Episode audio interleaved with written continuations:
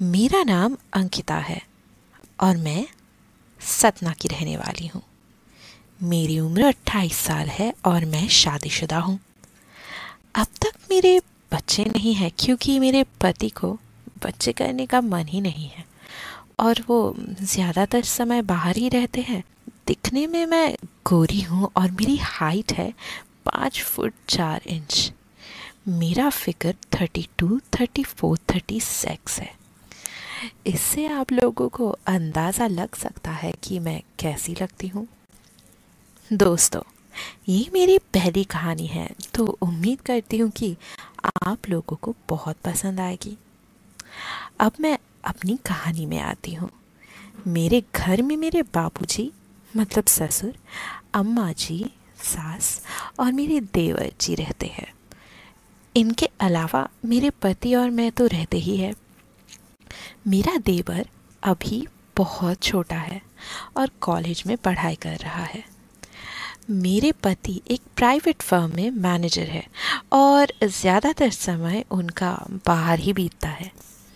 जब मैं शादी होकर यहाँ आई थी, तब से मेरे बड़े अरमान थे। मैं बहुत ही उदास रहती थी, लेकिन मेरे पति को इस बात से ज़रा भी फ़र्क नहीं पड़ता था। क्योंकि वो हमेशा काम काम और काम ही करते थे। और इस काम के चक्कर में कामदेव चुपचाप रह जाते थे। मुझे तो कभी कभी लगता है कि इन्होंने शादी मुझसे बस घर की नौकरानी बना के रखने के लिए किया है। और जब मन किया, तब बस बिस्तर में थोड़ा सा गर्माहट ले आए, वरना नहीं। एक दिन की बात है, दोपहर का समय था और बाबूजी और अम्मा कहीं किसी कथा में गए हुए थे। उन लोगों को कीर्तन कथा, इन सब चीज़ों का बड़ा शौक था। घर में बस मैं और मेरे देवर मन्नू ही थे। पहले मैं आप लोगों को मन्नू के बारे में बता दूँ कि उसकी उम्र है बीस साल।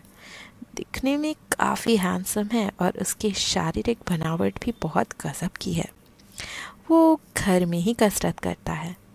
मैं दिन के वक्त खाना बना रही थी और मन्नू नहाते हुए गया था। खाने में नमक डालना था तो उसका डब्बा ऊपर रखा हुआ था। मुझे खुद नहीं पता कि कैसे किसी ने इतनी ऊपर रखा हुआ होगा।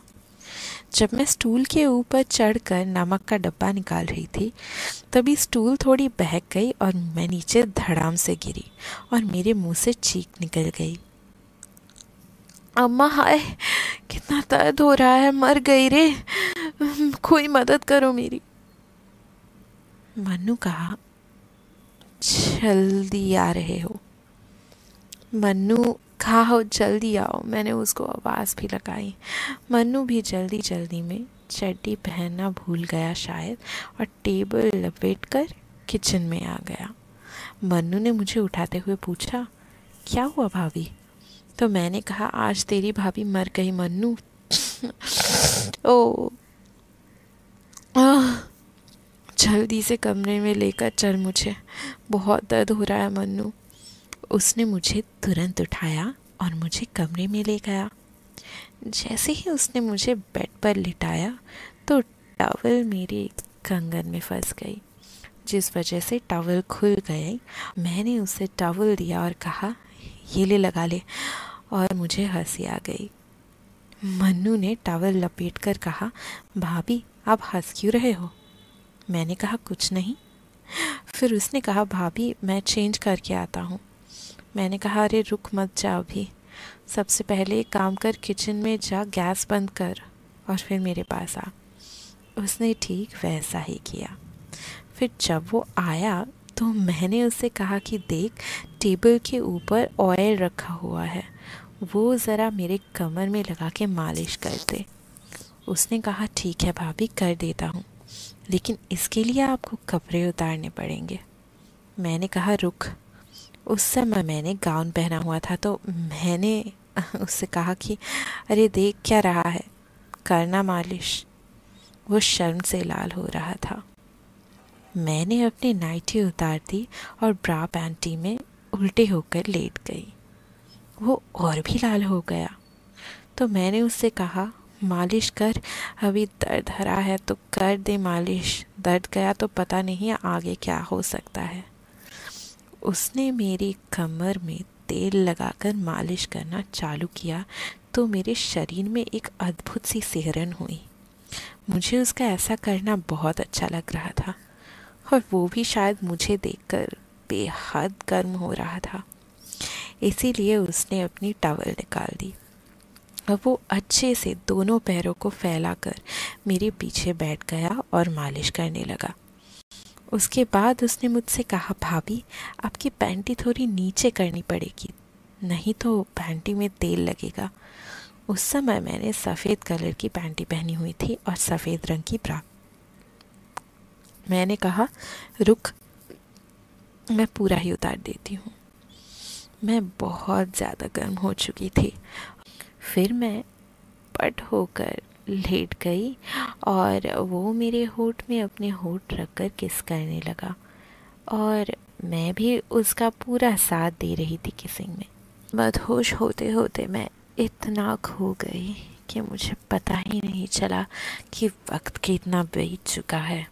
और मुझे बड़ा मज़ा आया दोस्तों। हम्म तो आपको ये कहानी कैसी लगी ये बताइए ना मुझे। मुझे आपके फीडबैक का इंतज़ार रहेगा। फीडबैक देने के लिए आप कमेंट्स छोड़ सकते हैं मेरे लिए। मुझे बताइए कि मेरी ये कहानी आपको कैसी लगी कि, क्योंकि ये कहानियाँ मुझको इंस्पायर करती है। आपके साथ और भी ज़्यादा और भी ज़्यादा करीबी बनाए रखने का। कहानियों का ये सिलसिला ऐसे ही जारी रहे यही तो मेरी दिल की ख्वाहिश है।